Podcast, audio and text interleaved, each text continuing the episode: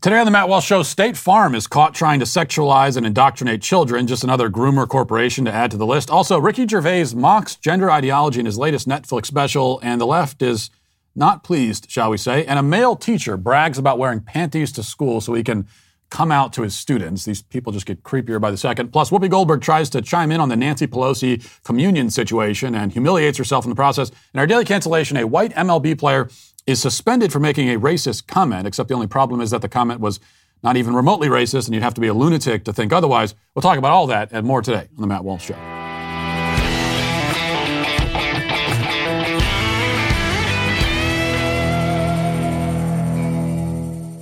Interest rates will continue to rise until inflation is contained, and that's why it's important to remain on top of your spending and your debt and to make sure you're not wasting money on high interest fees. This is not a time where anyone can afford to waste money. You can get a great deal right now by calling our friends over at American Financing, America's home for home loans. With American Financing, you'll get a free mortgage review from a salary based consultant. There will be no pressure, no obligation, and no upfront or hidden fees, just a simple conversation around custom loan programs that can fit your budget better.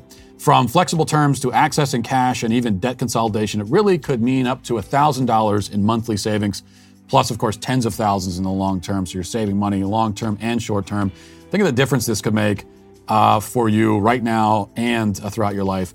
And then once you've thought about that, give them a call to learn more. If you start soon, you could close in as fast as 10 days, but you got to pick up your phone first and dial 1 8, uh, rather 866-569-4711. That's 866-569-4711 or visit americanfinancing.net NMLS 182334 NMLSconsumeraccess.org. You know, State Farm's motto declares itself a good neighbor, but as has now been pointed out by many online, they are more like a weird, creepy neighbors peeking out the window at your children while they play in the front yard. Leaked emails obtained by a group called Consumers First show that the company was uh, conspiring with an organization called the Gender Cool Project to indoctrinate and sexualize children as young as five years old. Now, why would an insurance company be getting involved in something like this? What's the point? Is there anywhere we can go in society to be free from the grasp of groomers? The answer to the, to the last question is obviously no. As the Washington Examiner reported yesterday, quote, the auto insurance company State Farm is encouraging its agents in Florida to donate books promoting transgenderism to five year olds to their local schools or public libraries, according to an email shared by a whistleblower. The email revealed that uh, State Farm has partnered with the Gender Cool Project, which promotes issues of gender identity in children through various advocacy and public awareness programs, to donate a packet of three books to local schools and public libraries. The three books are uh, a kid's book about being transgender, a kid's book about being non binary, and a kid's book about being inclusive. And they contain various descriptions about gender and identity meant to disprove the notion that gender is the same as biological sex and establish that it is therefore changeable. The Gender Cool Project markets the three book bundle to children ages five and over a fact noted in the whistleblower email. Now, if you're curious about the Gender Cool project, it is, of course, everything that you expect. Uh, I looked into it a little bit. It was apparently founded by two parents, Jen and John, whose son, Chazzy, as, uh, as they describe it, came out as a girl at the age of nine. That, again, is how they describe the situation. Came out as a girl. Of course, it's impossible for a boy to come out as a girl or be a girl, but that's what they say. By age 11, two years later, they had founded their activist organization and they had scored partnerships with not just State Farm, but uh, companies like Nike, General Mills, Intel, Capital One. So you see how quickly and to what extent you can be propped up and funded by the most powerful corporations in the world if you affirm the predominant gender and sexuality doctrines of the day. Just come out and say, oh, we're starting an organization to promote trans stuff. And immediately you're going to have every major corporation in the world knocking on your door and saying, We'd like to give you some money. And you also see how quickly these parents took their, their son's gender confusion and turned it into a career for them. That's all the boy's choice, though, they claim, right? I mean, he can do what he wants. They're, they're simply affirming him. But meanwhile, they've, they've taken him and they've put him up on the stage under the spotlight and they've turned him into a mascot and a political symbol. See, this is not affirmation, this is cementation. They are cementing him in place as a girl. That's what everything that we're that they call affirming. It's not affirming, it's cementing. It's like what you are right now with the gender confusion, we want you to stay just like that. He can't change his mind now, the boy. You know, that, that's how he's going to see it. And that's the message that these parents and so many parents of trans kids, quote unquote, uh, that's what the message is. And it's very intentional. And it's not very subtle.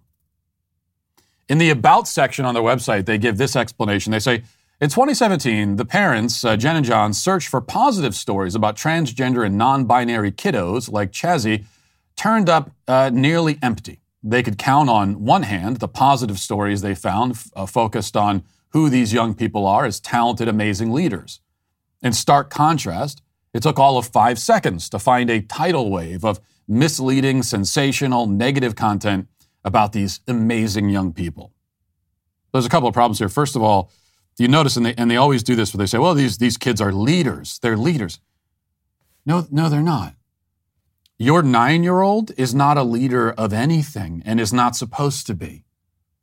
Okay? There's nothing that your nine year old is supposed to be leading except maybe uh, the line on the way to, you know, to, to, to lunch, to the cafeteria. If they still even do single file lines in schools, I don't know. Other than that, there's nothing he's supposed to be leading. He's not a leader. Now, among all the other problems, of course, with taking gender confused kids and affirming them in their confusion, or rather cementing them into the confusion, um, this is one of the problems on the list. Is that they always want to take these kids, oh, you're going to be a leader now. We're going to put you up on stage. You're going, to be, you're going to be the leader of a movement. And we're all depending on you. Can't change your mind. Of course, that's the message. But as far as uh, their claim that you know there's uh, all the negative content about trans kids, no, there's there's no negative content about trans kids. Nobody is attacking these children or criticizing them or blaming them for anything. I've never heard anyone attack a quote trans nine year old. No one's doing that. No, we are attacking, criticizing, and blaming the parents, not the kids. Parents like this, they say that they're trying to shield their children from the transphobic bigots who are attacking them. But in reality, they're using their children as a shield from the people criticizing them, the parents. So, with that background, we can go back to the Washington Examiner article and to State Farm. It says the project's goal is to increase representation of LGBTQ plus books and uh, support our communities in having challenging, important, and empowering conversations with children age five plus. The email said. Dated January 18th, the email was sent by Jose Soto, a corporate responsibility analyst for State Farm in Florida. And in addition to promoting the company's partnership with Gender Cool Project that sought to recruit six State Farm insurance agents in Florida to receive these books in March, then donate them to their community by the end of April. This is a fantastic way to give back and an easy project that will help support the LGBTQ plus community and to make the world around us better, the email added. While the communique only refer, referenced recruiting volunteer agents in Florida, it indicated that the project is a nationwide initiative. Well, it was a nationwide initiative anyway. Uh, less than 12 hours after this was all made public, State Farm, having fielded thousands of complaints from rightfully outraged customers who, you know, just want to, they just want auto insurance. They never intended to fund a nationwide grooming program with their money. And after receiving all that backlash, they announced that the program was being canceled. The Daily Wire reports State Farm is backing down Monday after outrage over its plan to donate books promoting transgenderism to schools and public libraries for children as young as five years old. Quote, State Farm's support of a philanthropic program, Gender Cool, has been the subject of news and customer inquiries. Reads a May 23rd email from Victor Terry, State Farm's chief diversity officer, to State Farm agents, according to the popular Twitter account Libs of TikTok. The program was intended to promote inclusivity, but State Farm will no longer support it. Quote, conversations about gender and identity should happen at home with parents, reads Terry's email. We don't support required curriculum in schools on this topic. We will no longer support that program, he said. We will continue to explore how we can support organizations that provide tools and resources that align with our commitment to diversity and inclusion. The company also said that it supports organizations providing resources for parents to have these conversations. Ah, so these conversations should be happening at home, you say? Hmm and it only took an afternoon of intense backlash to help them arrive at this conclusion. And this goes to show a couple of things, a couple of lessons that we've already learned a million times already. but what's once more. The first is that, as we see once again, there is a conspiracy at every level of society and among the richest and most powerful people to turn your children trans. Okay? This is happening. It's an actual conspiracy, and the conspiracy, conspirators have had enormous success. But the second is that the plan relies heavily on the cover of darkness. All you have to do is just turn the lights on, and the whole thing starts to fall apart. So, our goal now should be to turn on every lamp in the house. Leave no dark rooms or corners. Expose it all. Let the light shine. Now let's get to our five headlines.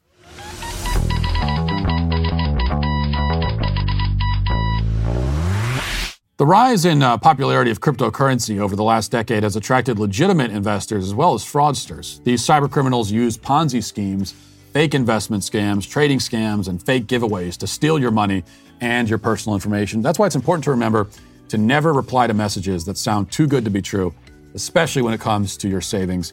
And it's so important to understand how cybercrime and identity theft are affecting our lives. Your personal information gets exposed so often and that makes it dangerously easy for a cyber criminal to steal your identity and steal uh, everything else in your life, your reputation, your money.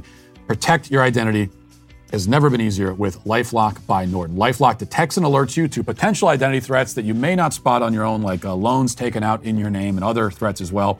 If you become a victim of identity theft, they have a dedicated US based restoration specialist that will work to fix it. Nobody can prevent all identity theft or monitor all transactions at all businesses, but it's easy to help protect yourself with Lifelock. Identity theft protection starts here. Join now and save 25% off your first year at lifelock.com slash Walsh. That's lifelock.com slash Walsh for 25% off. All right, so, you know, C.S. Lewis uh, begins his book, The Screwtape Letters, with a quote from, I think it was, uh, if I remember correctly, St. Thomas More, saying that the devil cannot endure to be mocked. And, uh, and, and that's why he should be, because that's the appropriate response to evil is to mock it. That shouldn't be our only response to evil, but that is an appropriate response. That should be a big part of our rebuttal, as it were, to evil, because evil is uh, proud and it's uh, arrogant, haughty, self-involved, narcissistic, and and it, you know props itself up above everybody, but it's propped up on stilts, which can easily be kicked and knocked over, which is exactly what we should be doing. And that's why I'm a huge proponent of mocking gender ideology, which is from the devil. And ironically, Ricky Gervais uh, doesn't believe in the in the devil because you know he's an atheist, but he does a great job of mocking him, um, including in this. There's a there's a, a, a bit from his new Netflix special, which I think was just um, launched on Netflix yesterday, and this bit's going viral, and uh, of course it has the left very very angry. And here he is making jokes about gender ideology. Now, the thing is, you know, Dave Chappelle gets sort of the credit as being the brave comedian who will, you know, make jokes about the trans phenomenon and all that kind of stuff. I've always thought that Dave Chappelle's jokes are are I, I appreciate that he's making them at all, I guess, but the jokes are I've always thought kind of pretty pretty safe and tame.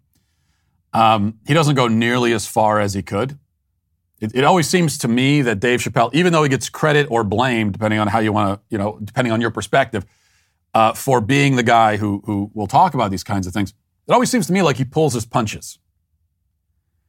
And on top of that, also uh, his his recent stand-up specials, I just think aren't that funny. Like he's not making a lot of jokes. He's just sort of up there preaching, and but what he's saying in his preaching isn't really all that provocative or edgy, you know, at all. Um, but here, I think Ricky Gervais really goes for it. Really goes for it. So let's listen to this. The old fashioned women. Oh, God. You know, the ones with wombs. Oh.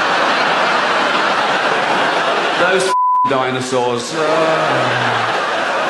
No, I love the, the new women. I know the new women. They're great, aren't they? The, you know, the new ones we've been seeing lately. The, the ones with beards and they're as good as.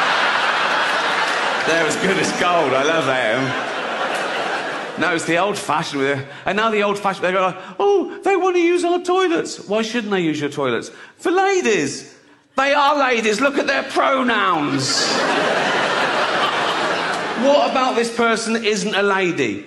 Well, his penis. Her penis, you fing bigot.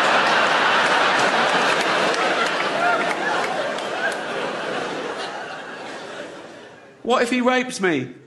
What if she rapes you? You f- turf whore. Now, the great thing is that, yeah, that's funny, but that is also exactly what the trans activists actually say. Like, he didn't say anything in this uh, imaginary conversation between a sane person and a trans activist. He, he is fairly representing, and this is this is this shows you how absurd it is that he could stand on stage as a stand-up comedian and simply say exactly what these people actually say, and it's a and it's a hilarious punchline because that's how insane it is her penis. Like that's that's what they say. That is 100% what they say. There's absolutely no straw manning going on there at all. And um, is this the right approach? Like, should should should we be doing this? Should should comedians be up there? Should, should anyone be making jokes about this? Um, yes, absolutely. Because the claims that the gender ideologues are making and what they're doing, it's it's very serious. It's incredibly damaging. They're hurting people. They're mutilating kids. Um, they're killing people, actually, putting kids on a path to despair and suicide. So it's very serious on, on one hand. But also, their whole worldview is totally insane and ludicrous. And so while we should deal with it on the serious level as well, we should also highlight just how ludicrous it is. Mockery is a very important tool that I think up until recently, especially when it comes to gender ideology, um, the, the sane people have been r- really reluctant to use. It's a tool that we've been very reluctant to use. And I say we, like not me, because I haven't been reluctant to use it, but but generally speaking, you know, it's sort of the universal we. We've been very reluctant to use this very powerful tool. And it's a tool that the left has, um, and, uh, until recently, until they launched their all out war. Like, comedy is not allowed now on the left. They don't believe in it. But up until that, until they went full Puritan, right? Um, the, the tool of mockery is something they use to great effect. And yes, we should be using it here to again highlight that this is ludicrous. No, we're not going to take it seriously. Okay? The moment you start talking about women with penises, this is not it, this is not like we're going to sit down and have a conversation about it and take your point of view seriously. Okay, the moment you talk about men having babies, we're not going to dignify that by pretending that there's anything credible in your claim whatsoever. You're going to be mocked for that because it's insane. But then, so I, I, wish I could just end it there and say about Ricky Gervais, great job, great routine. Uh, takes takes it does legitimately take courage to do what he did there, and they're going to come after him. I mean, if they went after, think of, again, think about what Chappelle said about all this. Really mild.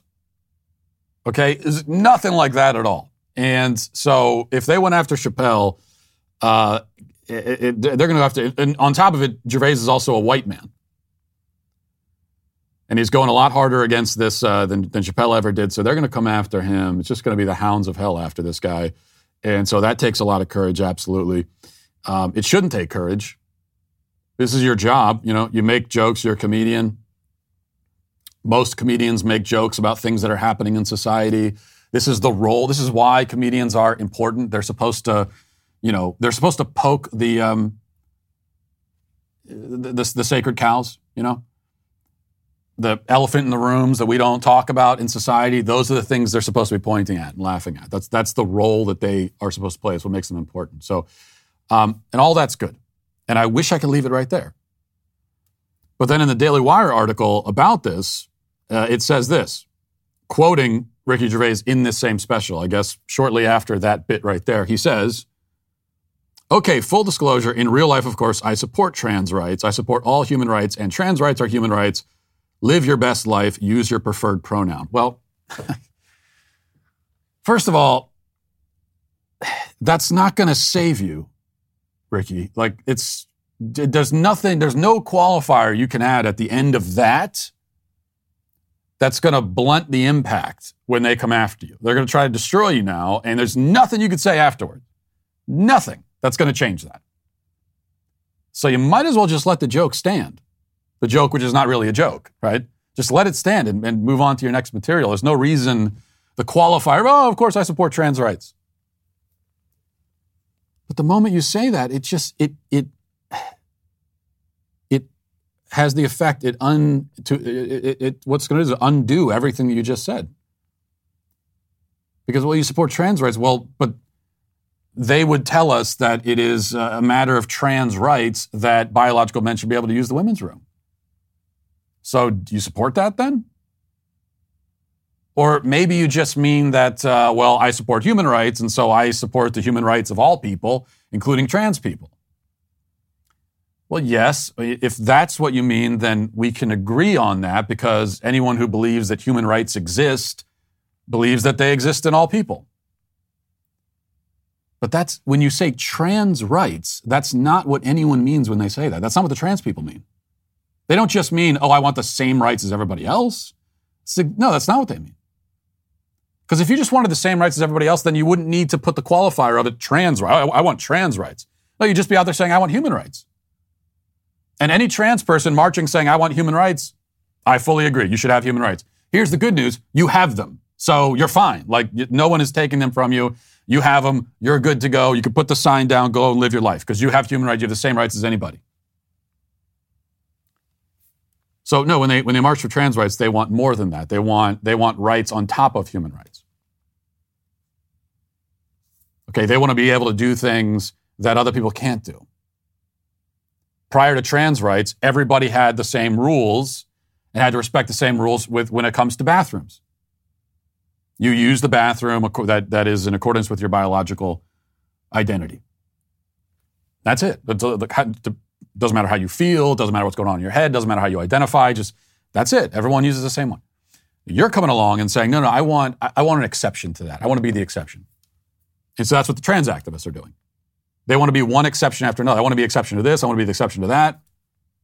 I want you to reorient society around me. I want you to toss reality, truth, biological science, common sense, decency. I want you to toss all that out the window for me. So, whether you mean it or not, when you say, I support trans rights, that is what you are supporting because that is what everybody means when they talk about trans rights. So, that's just, man, it's like people come so close and it's just this this to me is even more frustrating than just having someone who affirms the trans stuff and like everybody else. It's like when you when you you get right up to the edge of just being an, an advocate for the truth without qualification. You get right up to the edge of it and then you turn back. That's frustrating. Uh, but even so, good uh, good routine. And, and the good thing though is that especially for the trans activists and LGBT activists who want to make victims of themselves, you know, the part where Gervais says, I support trans rights, like that's not going to make it into any of the clips. All, all anybody's going to see is that, which is good. That's, I hope that's all anybody sees. That's the good part right there. Um, all right, so this is from NBC News on uh, monkeypox. Not a lot of new information here, but this is another mainstream media outlet picking up this aspect of the story, so maybe worth reading. It says a, a leading advisor to the World Health Organization described the unprecedented outbreak of the rare disease monkeypox in developed countries as a random event that might be explained by risky sexual behavior at two recent mass events in Europe. In an interview with the Associated Press, Dr. David Heymann, who uh, formerly headed WHO's emergency department, said the leading theory to explain the spread of the disease was sexual transmission among gay and bisexual men at two raves held in Spain and Belgium. Monkeypox has not previously triggered widespread outbreaks beyond Africa, where it is endemic in animals. Um, and this is now NBC News uh, also reporting on this that this the super spreader events were gay raves, okay, in Belgium and in um, and in Spain. And then CNN has this. about, you know, with monkeypox, we're told about the, this rash. It starts as flu symptoms, and then there's this rash that, that you get. And CNN reports this the rash is showing up in different parts of the body than we typically expect to see. Uh, in some cases, it has produced anal or genital lesions that look like other diseases like herpes, chickenpox, or syphilis. So, anyone with a rash or lesion around or involving their genitals, their anus, or any other place that they have not seen before should get fully evaluated, both for that rash, particularly for sexual transmitted infection and other illnesses that can cause the rash. So, this just further emphasizes that the monkeypox is essentially a, in this case anyway, for this quote unquote outbreak, is a sexually transmitted disease. Now, they're they're kind of uh, adding some qualification there and saying it's it's not technically a sexually transmitted disease because it doesn't transmit primarily through sex itself, but through the close contact that you have uh, with someone in, when you're engaged in, in that activity. But all this means, you know what all this means? And we talked about monkeypox yesterday and how it's the media's new uh, thing, and it's the new hysteria, and it's the new current thing. So it's it's going to put it puts you know Ukraine Ukraine goes to the side, Ukraine goes down a notch, COVID goes down another notch, and then monkeypox at the top. And I think that would be the case, but now I'm not so sure. I think the, the better prediction, the safer prediction now is that monkeypox story is going away. Um, and it's going away because even the mass media can't avoid reporting that these super spreader events was uh, were were two gay raves. And these these things are being described different ways. Like yesterday was a fetish festival, now it's a gay rave, but we all get the idea. Affecting primarily gay and bisexual men, like this is just not a story that the mainstream media is going to want to talk about. Especially because, as we pointed out yesterday, the contradiction here is so glaring that they for years told us lock yourself away in your home, wear masks, do the change everything about your life to avoid COVID. Even your kids, your kids should have their whole lives blown blown to pieces uh, to avoid COVID, even though they're not at any risk, at any serious risk of spreading or or uh, or contracting it. Well, that would mean that the consistent message now with monkeypox is you would be saying to the gay community. Uh, don't go to raves and orgies and, and fetish festivals. And the only difference is that, like, that's just good advice all the time, whether there's monkeypox or not, because there's all kinds of other diseases that you can get and people often do get in those kinds of environments. So that's, but they're not going to send that message. They're not going to say that. They don't mind telling everyone in the world to stop everything they're doing. But are they going to point to the gay community and say, don't go to the fetish festivals? Probably not a good idea. No way. Um, at least they don't want that to be a story. They don't want that to be a big thing. So I think now probably you're going to see they were kind of ramping up to make monkeypox the new thing, and but then now that it's unavoidable, that this is primarily right now essentially an STD in gay men, uh, I, I, think you're probably going to see it go away. You see, see the story go away, if not the virus. Um, all right, let's move on to this. So we're used to seeing these creepy, disturbing teachers and all, all content related to that. But this one, picked up by libs of TikTok, may still shock you. I want to put this tweet up on the screen so you can see the um, the screenshot. Hold on, let me pull it myself. Okay, so Libs of TikTok reports male teacher writes about how good it feels wearing women's undergarments to school and coming out as non binary to his students. And then we have a male teacher here, and here's the picture that he posted online. And he has his own caption. He says, So this is me feeling my best teacher self because I'm wearing panties on a work day for the first time ever, and I feel so good. Um, ID, a tall, bearded demi boy with pomaded hair and glasses, wearing a purple and white checked shirt, a gray sweater vest, and a brown tweed jacket with black jeans. And then he continues, I signed up to lead an affinity group for LGBTQIA plus students at my school a while back. The first meeting is this afternoon, and I'm going to be coming out to a bunch of high schoolers as bi and NB. The hell is NB? N oh, N like N non-binary, NB. Okay. I'm a bit nervous. Good vibes slash encouragement are needed and welcome. And then there's another follow up that uh, Libs TikTok has. This is from last year, March of last year, uh, where he's wearing a dress. His first ever dress feels very teachery. Please be kind. And then he identifies himself as a demi boy again. And if you're wondering what a demi boy is, I had to Google that, and it says um, an identity that describes someone who identifies with both male and agender genders. What the hell is agender? Okay, now you got to look that up. It's just like once you start peeling back these onions, you you, you know you, you you immediately regret it. But so agender is an identity that describes somebody without gender or who does not relate to either binary to either binary gender. Okay. So uh, a demi boy, quote unquote, is someone who identifies as having a gender and also not having one at the same time. Which just does that doesn't mean anything at all. You know what it means? Here's, here's what all that means. Because that's total nonsense, okay? Absolute nonsense. What it actually means for this creep is that he has a fetish for wearing women's underwear around kids, and this is the label that he puts on it to make it sound, you know, like something we have to affirm and include and accept. That's what that really means in his case. Um, so this is a this is a, a teacher announcing that it, it feels good wearing women's underwear wearing panties to school, and that he's to he's to come out to his students. Like if, if we were to do a poll, you know, we take this, show this to every parent in the country with kids in public school, um, and poll all of them.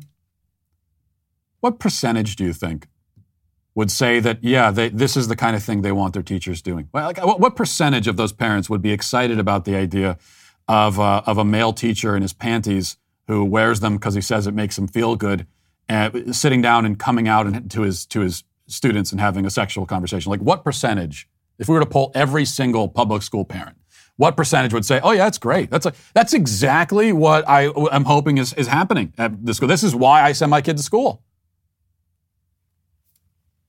Would, would we get up to like 0.1%? Would we even make it that high? I really don't think we would. Which is why it's so important to keep, as we talked about, turn on all the lights. And when you turn on the lights, you're going to see a lot of things you don't want to see. But we have to see them because here's the other thing that we have to keep, we have to remember here is that um, if we don't, if we don't see it, you know, if we allow these things to happen in darkness, our kids are still being subjected to it.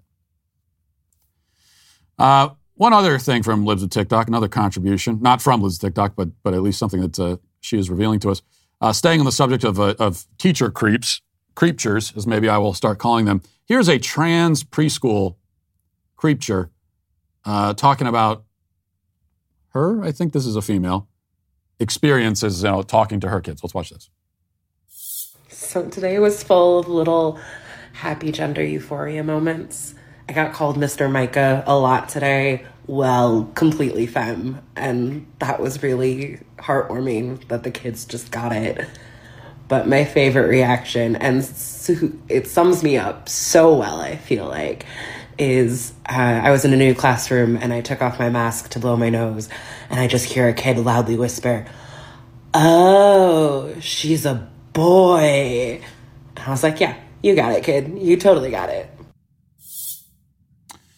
Uh, gender euphoria moments is what we're being told there. This is gender euphoria.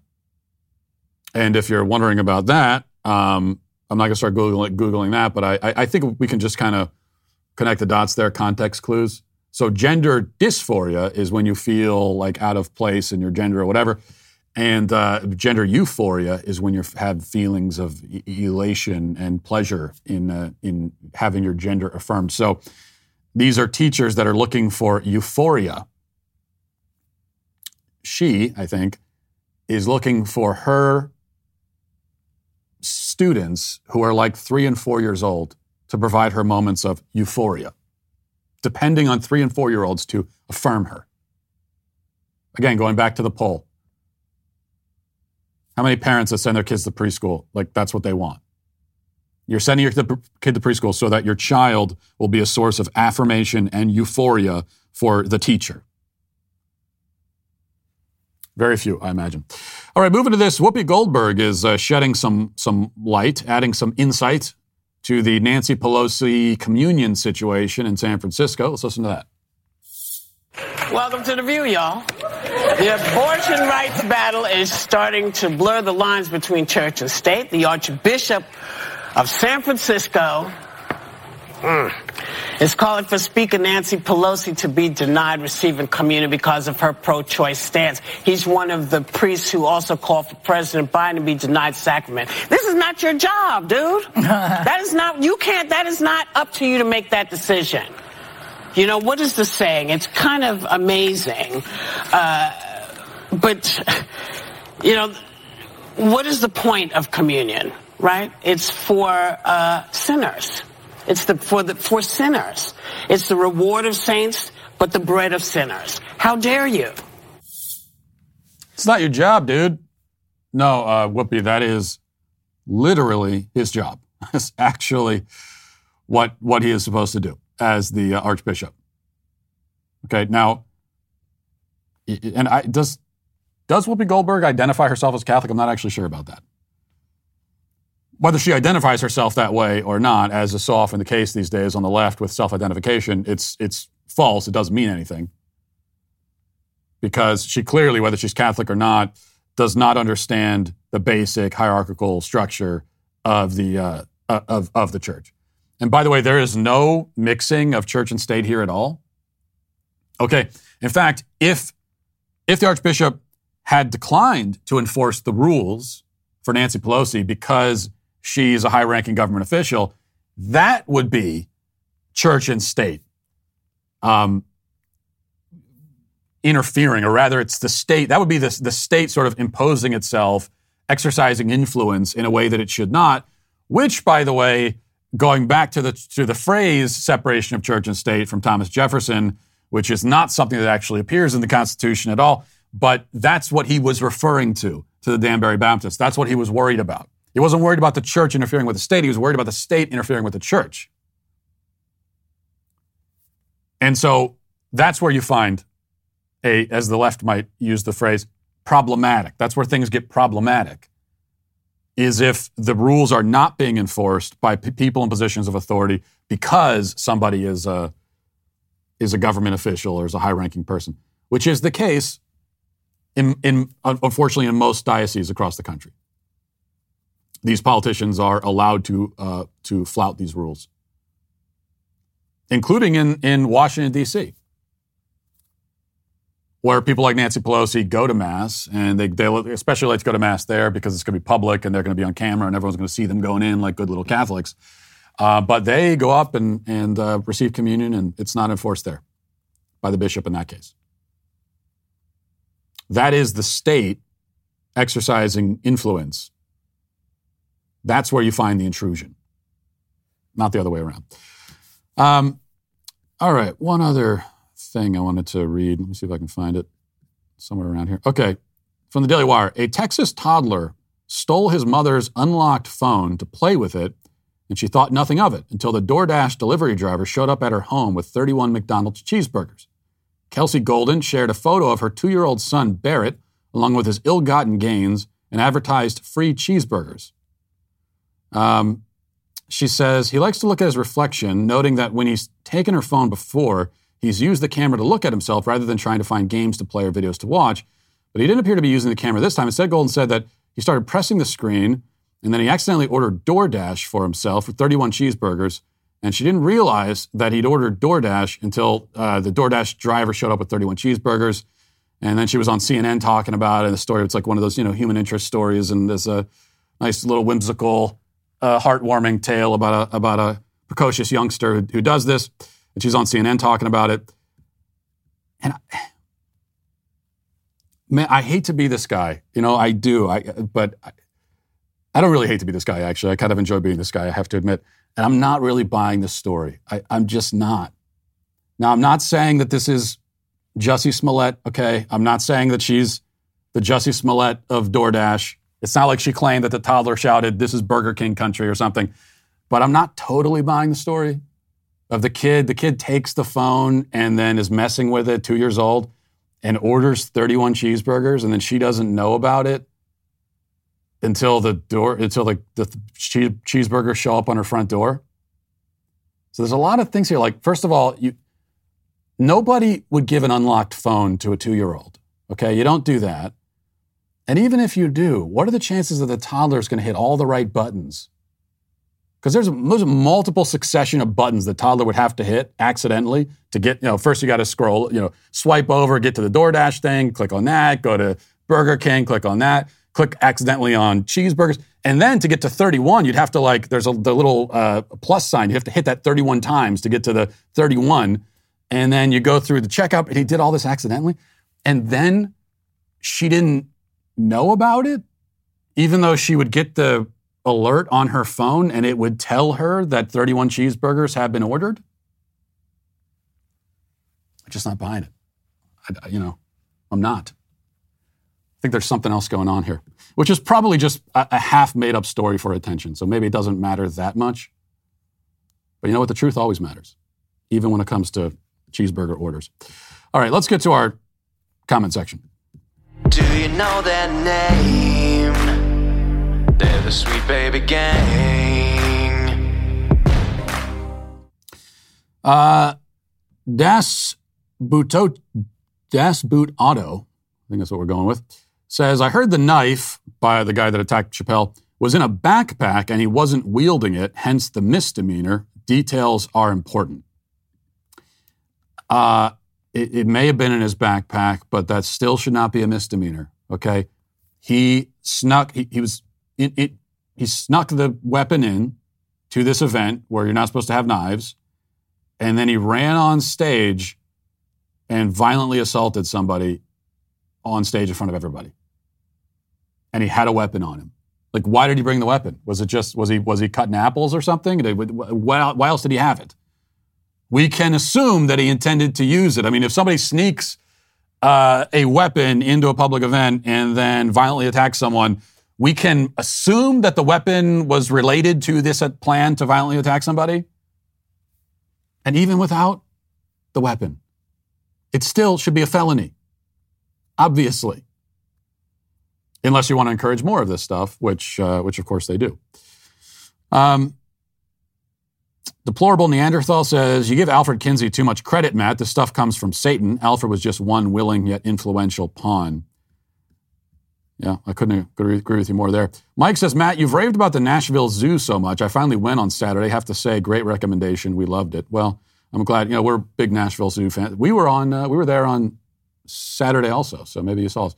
Actually, we were at the zoo on Saturday, and um, and maybe tell me if this is a thing because I, I, was a little bit excited by this. We, we went to the zoo, and we're walking around, and then my wife said that uh, apparently they got this new exhibit at the zoo where you can go. They have this little theater thing, and you can go, and it's a 3D mo- mo- like little 20 minute 3D movie that you can say they give you 3D glasses.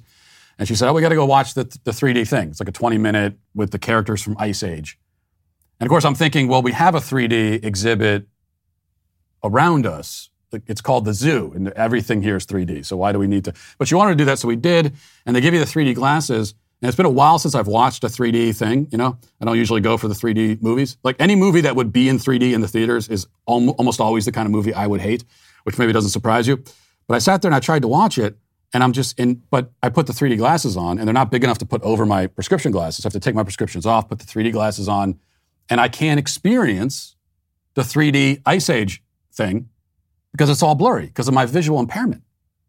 And that's when I realized this is a this is an accessibility problem. They have not made, and this is the case like for all these 3D films, they have not made it accessible for visually impaired people. This is ableism. I'm a victim. Finally, I'm always looking, as you know, as a as a white male. I don't have any victim points. I'm looking to find them wherever I can. I think this is a legit area. I could sue the zoo and probably bankrupt them because it's your responsibility as a visually impaired American. I expect you should have prescription 3D glasses for every possible prescription available in limitless supply. And if you don't, you've excluded me as a visually impaired, as a member of the visually impaired community. Um, so I get at least one victim point from that. I think we can agree. Uh, let's see. Skill Mayor says, Matt, I came home to my wife leaving a gift on my pillow the other day. I looked inside the bag and it was a sweet baby gang shirt. I broke down with tears of joy that my wife understands me so well. Is this form of crying acceptable or am I banned from the show? Uh, that is obviously. We're going to add that there's seven acceptable reasons for a man to cry. That'll be number eight. So you just you snuck in by the skin of your teeth. Um, and Amanda says our daughter started showing signs of puberty before her second birthday because there's something wrong with the way her body's developing due to a traumatic brain injury as an infant. It's disgusting that people try to equate the difficulties of our lives that are dominated with specialist therapies, special equipment, and fighting with insurance companies to purposefully stunting typically developing children. It's not even close to the same thing. We will be disgusted by a parent insisting their healthy child be put through chemotherapy for no reason. This is no different. and a lot of comments from uh, parents in similar situations with, with kids that have precocious puberty. And that is an actual medical condition where the drugs that we call puberty blockers might be used for medical reasons. But as we heard from the person in the daily cancellation yesterday, trying to equate the two things. Well, if you use puberty blockers for that, then clearly using them for gender confused people is it's the same thing. No, but it's like every drug on the market has a specific purpose. You know, every prescription drug, anyway. And there are prescription drugs that have that, uh, you know, there are so many of them that there are certain ones that I would say probably nobody should be using, but they all have a specific purpose, in theory anyway. And just because they exist doesn't mean that any purpose you come up with for it is, is legitimate, obviously. And one of the, I think I mentioned it yesterday, one of the, um, one of the reasons why with precocious puberty, you might use quote unquote puberty blockers in a legitimate medical context is because it, it actually can lead to stunted growth. Because, you know, this is the way our bodies are supposed to work for kids' bodies. After puberty, your, your body kind of begins to stop growing. And so if you go through puberty when you're seven years old, then your body's going to stop growing at the end of that, and you're going to end up, you know, with stunted growth at, at the end of it. And so that's a physical um, consequence of this condition. And it's something that puberty blockers might help with. But if you're giving it to a kid who does not have any physical condition whatsoever, then um, rather than preventing stunted growth, you're actually going to cause it. And that's what often happens when you use drugs in ways that they're not supposed to be used.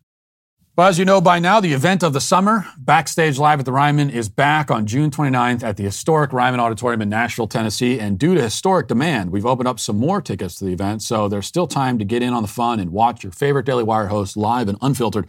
What's Backstage Live? Well, glad you asked. Check it out.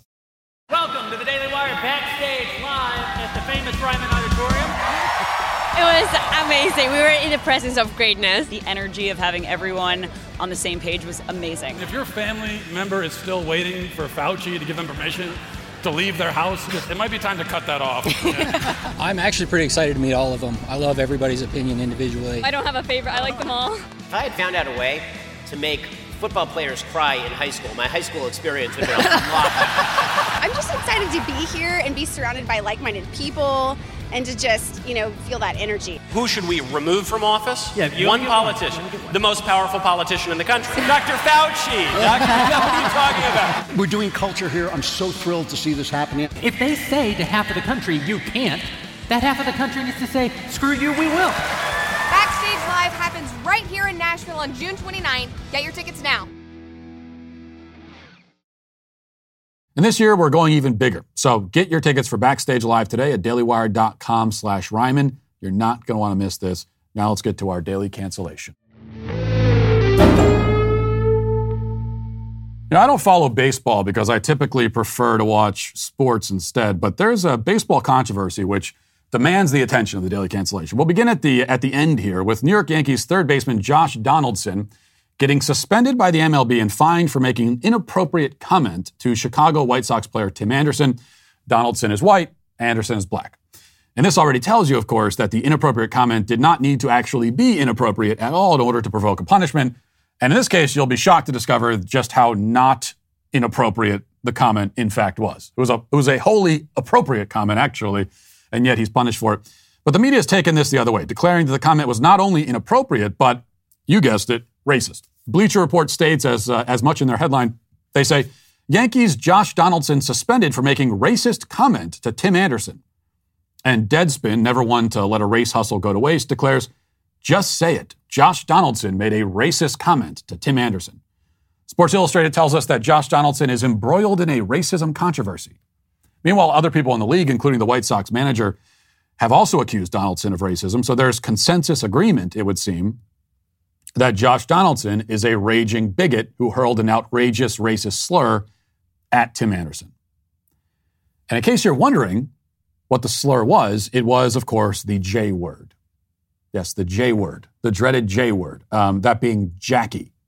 He called Anderson Jackie, as in Jackie Robinson, and that's why he's suspended. But why is it inappropriate, much less racist, to compare a baseball player to Jackie Robinson? Isn't that like someone being offended as an artist if, if you compare them to Michelangelo?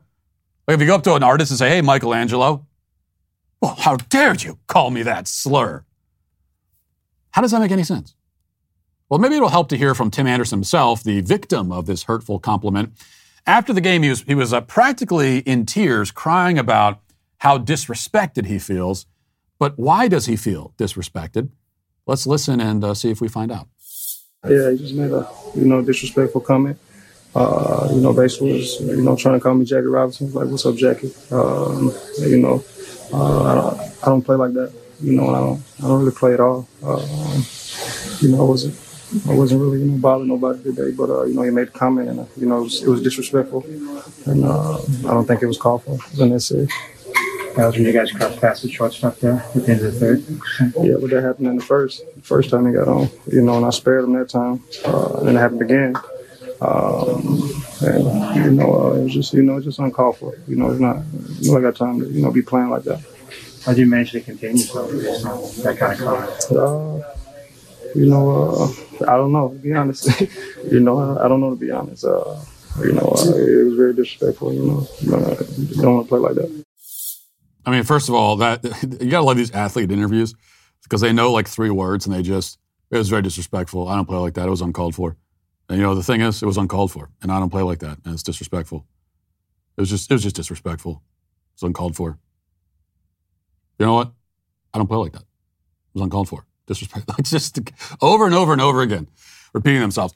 Um, but if you couldn't hear clearly, the reporter actually asked Anderson how he managed to continue playing after experiencing something as devastating as being called Jackie. The reporter asked him that, and not sarcastically. How did you manage to continue playing? Anderson doesn't know how he continued, but somehow, against all odds, he was able to compose himself, pick up the pieces, and soldier on for a few more innings. What a hero. As for why the comment was so hurtful or racist, we didn't get much of an explanation from Anderson. All we got was him saying he doesn't play like that and uh, whining like a sissy because this is what professional athletes are and what they do these days. I'm reminded of LeBron James. If you remember this, he, he called security on a couple of fans in the front row because they said a mean word to him. Like he actually brought security over and pointed at them. They said it. They were mean. Put them in timeout. Professional athletes may have physical strength, but emotionally and psychologically, they're a bunch of jellyfish. I mean, flimsy, weak invertebrates constantly whimpering about their feelings getting hurt. In the case of Tim Anderson, we haven't even gotten to the most salient detail, which is this. He called himself Jackie Robinson. It turns out that Donaldson's comment was not a compliment. Okay, he was indeed teasing Anderson, but he was teasing him for comparing himself to Jackie Robinson in an interview a few years ago. So it was, it was a little bit of very light trash talk and well deserved because you shouldn't go around comparing yourself to Jackie Robinson. Going back to the artist example, this is like if an artist labeled himself, said, I'm the new Michelangelo. should he make that mistake, he would have to deal with people mockingly calling him Michelangelo for the rest of his life. He brought it on himself. So, how can Donaldson be labeled racist, actually suspended and fined for calling Anderson something that he'd already called himself? Well, over on ESPN, sports talking head Marcus Spears attempts to make sense of all of this. I don't want to uh, try to decipher between what Donaldson meant. I just want to give him um, potentially why this would send the type of reaction from Tim Anderson that it would. It's because of the times we're in. It's because of the things that have transpired over the years. It's because of how sports have been involved in racial equality and, and taking things head on that comes along with the game. I'm not going to cast any aspersions on Donaldson because I don't know him. I don't know his heart. I don't know what he actually meant, but I know, um, you know, he talked about Tim Anderson referring to himself as Jackie Robinson. We've had a long history of having to explain how black people can refer to themselves as opposed to somebody of another race. That comes into question in this particular situation. Oh, okay. Well, yeah, it's because of the times we're in. The times, you see.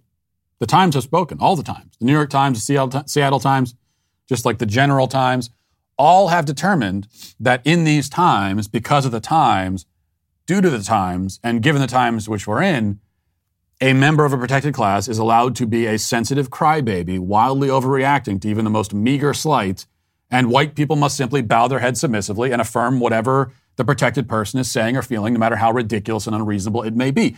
Such are the times. Now, personally, though, I, I uh, must confess that I don't uh, much care about the times that we're in or what time it is. I believe in one standard for everybody, a standard which is not time dependent. Marcus Spears says that there's a long history of black people having to explain that just because they refer to themselves a certain way doesn't mean that somebody of another race can refer to them the same way. And this rule now apparently applies to Jackie Robinson comparisons. But this, like, I, I also wonder how far. So, like, if a black guy says, "Oh, I'm six foot one," am I allowed to go and say, "Well, you're six foot one"? Is that am I allowed to say that? Am I allowed to make any statements or observations at all? I think the answer is no. It's racist. That's in fact what we've learned is that if you're if you're in a protected class, a privileged class, which is the same thing, then no one is allowed to notice anything about you. But also, in not noticing anything about you, they're erasing and otherizing you. So they're they're racist no matter what. That's how it works out. But um, here's the other thing. This rule that Marcus Spears is talking about, this is not something that's explained. He said, well, we've tried to explain. Um, like, it, it, you know, that's, you explain something that's an objective fact about reality, right? No, this is a privilege that certain members of protected classes have attempted to claim for themselves. You're not explaining it, you're claiming it. But it's not a privilege that anyone should have. The standard for everyone of every race, of every shade or color of skin should be this if you don't want people to use a certain word, don't use it yourself. If you don't want to be called something, don't call yourself that thing or anyone else that thing. If you want people to follow a rule, follow it yourself. Act as you want others to act. This is the rule, the golden rule, in fact, which uh, I did not make up, but which goes all the way back to Jesus and Matthew's gospel. That's a rule, a standard, which rather than being dependent on the times, is timeless. And here's another rule, which I think uh, you can also but you, you, can also find this in the Gospels, though not stated exactly as such. But it's this um, man up. Stop trying to use your crocodile tears and fake outrage to control people, Tim. Have some self respect. Also, you're canceled. And we'll leave it there for today. Thanks for watching. Thanks for listening. Have a great day. Godspeed.